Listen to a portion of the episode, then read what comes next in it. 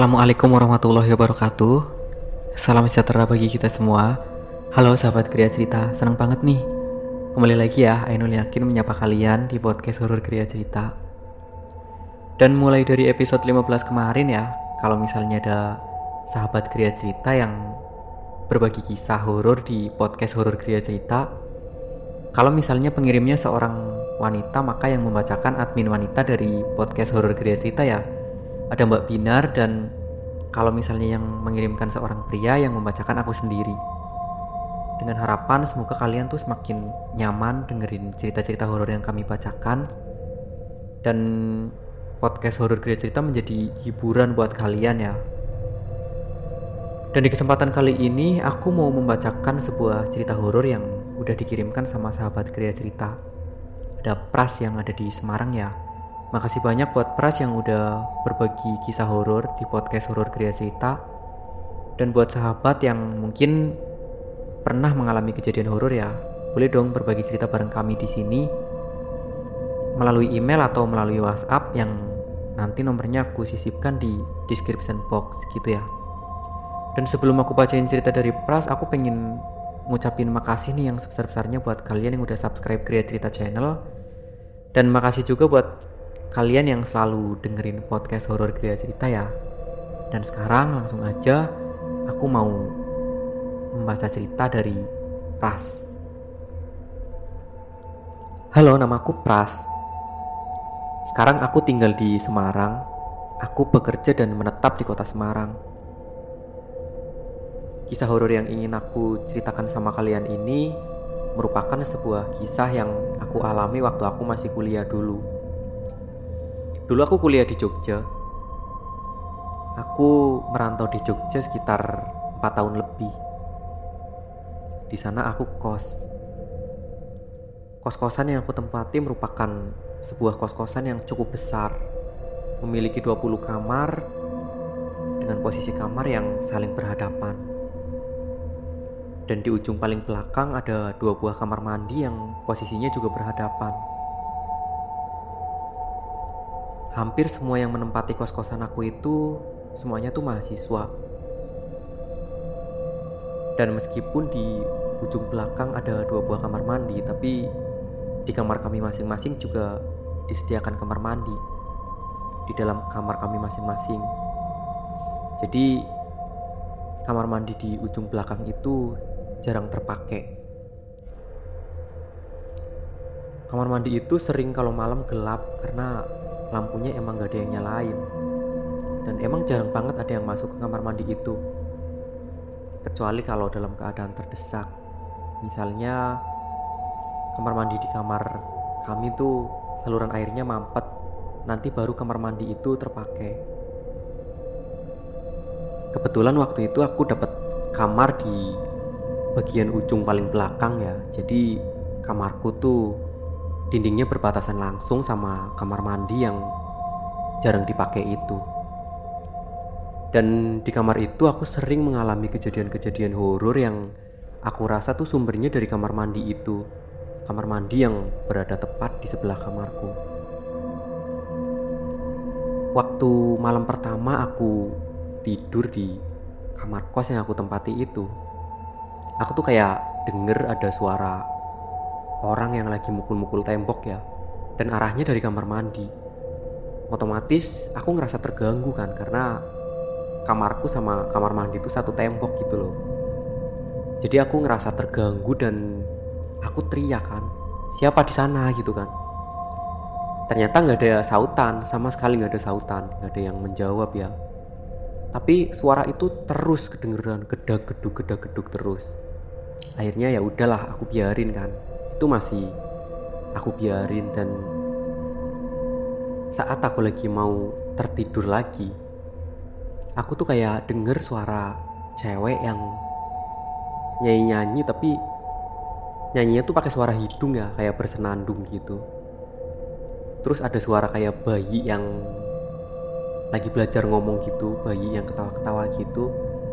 Tapi giliran aku terjaga lagi aku melek sepenuhnya suara-suara itu hilang. Yang ada cuma suara geda geduk geda geduk aku heran kan itu siapa gitu kan? Itu siapa itu aku heran banget.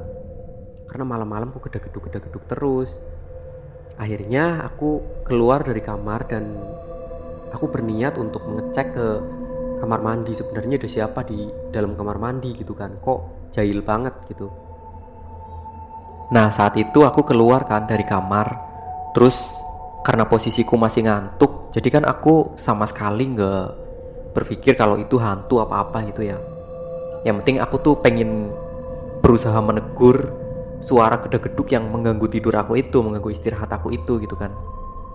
Aku langsung uh, membuka pintu kamar mandi yang waktu itu pintu kamar mandi tertutup sih tapi masih sedikit terbuka gitu loh nggak sepenuhnya tertutup masih sedikit terbuka dan langsung aku buka dan saat itu yang aku lihat ternyata sepotong tangan yang lagi mukul-mukul tembok dan begitu aku membuka pintu kamar mandi itu tangan itu langsung mengarahkan jari-jarinya ke mukaku kayak mau mencakar aku gitu loh. Tapi nggak sampai menyakar.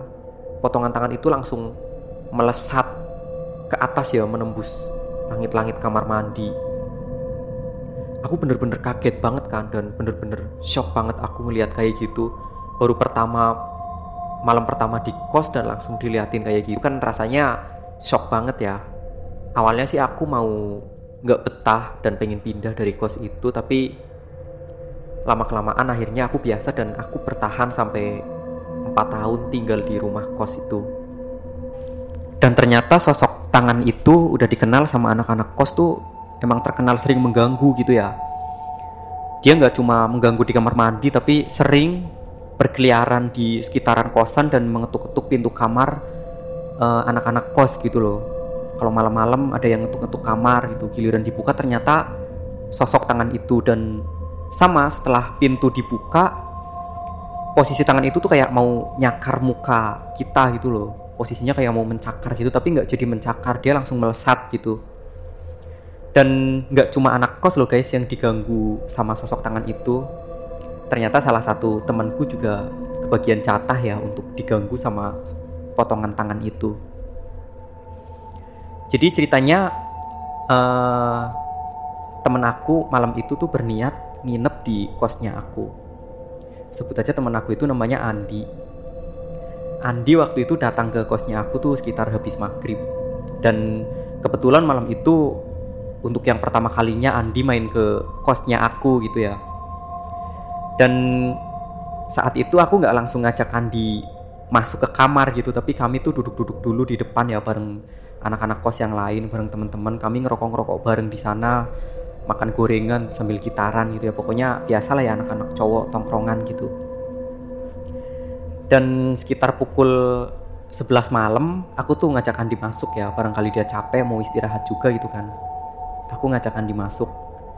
Aslinya aku udah ngajak Andi masuk tuh dari jam 10 gitu tapi dia tuh belum mau masih betah duduk-duduk gitu ya. Jadi waktu itu tuh sekitar pukul 11 malam aku ngajak dia masuk ke kamarku. Ya Andi karena baru pertama kali jadi ya dia tanya-tanya lah wih gede juga ya kosan kamu gitu. Ini kamar penuh semua nih gitu. Sambil menjawab pertanyaan Andi aku sambil membuka pintu sambil membuka kunci pintu kamar ya yang agak macet. Jadi pintu kamar kosku tuh kuncinya agak macet gitu jadi dibuka tuh agak susah gitu kan. Dan Andi tanya kayak gitu sambil ngeliat kiri kanan gitu kan melihat-lihat uh, suasana kosnya aku gitu. Aku menjawab pertanyaan Andi sambil masih sibuk membuka kunci pintu kamar yang bener-bener susah banget ya.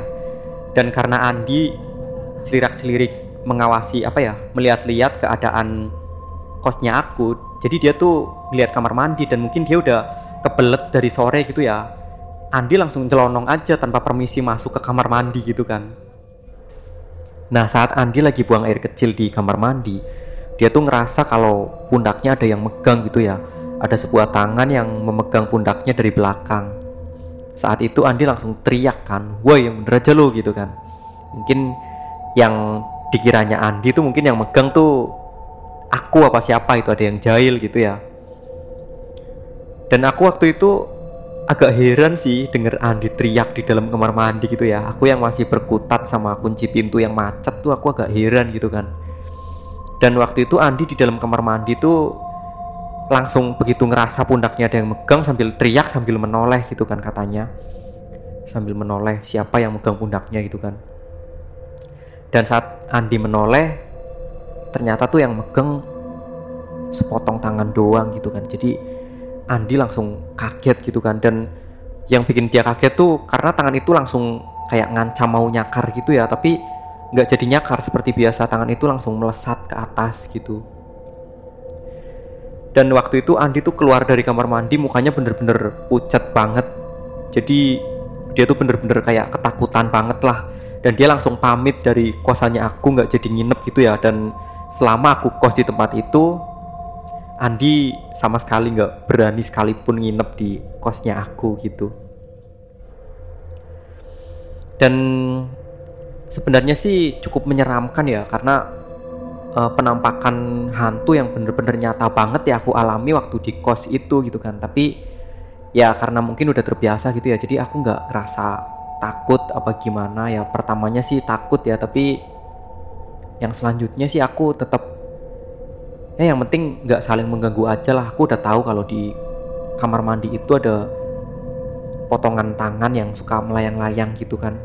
Dan aku nggak pernah ganggu potongan tangan itu. Jadi ya aku berharap potongan tangan itu nggak mengganggu aku kayak gitu kan. Yang ada di pikiran aku kayak gitu. Jadi aku nggak merasa takut apa gimana aku tetap kos di situ selama empat tahun dan kayaknya kejadian-kejadian yang janggal yang terjadi di kamar mandi itu tuh udah jadi makanan sehari-hari gitu ya udah biasa gitulah. Mungkin teman-teman bertanya-tanya kenapa setiap yang ngeliat tangan itu tuh nggak teriak ataupun lari histeris gitu ya? Ya sebenarnya sih harusnya kayak gitu ya. Mungkin itu gerakan manusiawi gitu kan. Kalau melihat sesuatu yang menyeramkan pasti pengennya lari teriak gitu kan atau pengen minta tolong gitu kan. Tapi setiap orang yang ngeliat potongan tangan itu itu sama sekali nggak ada kepikiran buat teriak gitu loh. Jadi cuma kaget aja dan karena mau dicakar jadi kan refleks aja menghindarkan mukanya gitu kan dari jangkauan tangan itu gitu kan. Dan mungkin cuma kisah ini dulu yang bisa aku bagikan. Sebenarnya banyak cerita-cerita horor yang lainnya bang. Tapi mungkin ini dulu lain waktu aku bakalan bercerita lagi. Terima kasih buat bang A yang udah membacakan ceritaku. Dan semoga sahabat kerja cerita merasa terhibur ya dengan cerita yang aku share. Oke terima kasih juga buat Pras ya yang udah berbagi kisah di podcast horor kerja cerita. Ceritanya bener-bener nyeremin banget ya ada hantu yang bener-bener asli nyata menunjukkan eksistensinya banget gitu di hadapan kita gitu ya. Aku tinggal di asrama dan asrama aku cukup serem tapi ya nggak seseram ini gitu ya. Paling-paling ya cuma suara atau sesekali menampakkan diri tapi nggak kayak gini gitu loh nggak bener-bener nyata kayak gini gitu. Oke semoga teman-teman terhibur mendengarkan cerita dari Pras yang aku bacakan dan mungkin segini dulu ya di episode kali ini. Aku mohon maaf apabila ada kesalahan dalam aku bertutur kata ataupun ada kesalahan aku dalam membaca cerita. Aku mohon maaf yang sebesar-besarnya pada teman-teman semua. Thank you for listening dan sampai jumpa di episode selanjutnya. See you.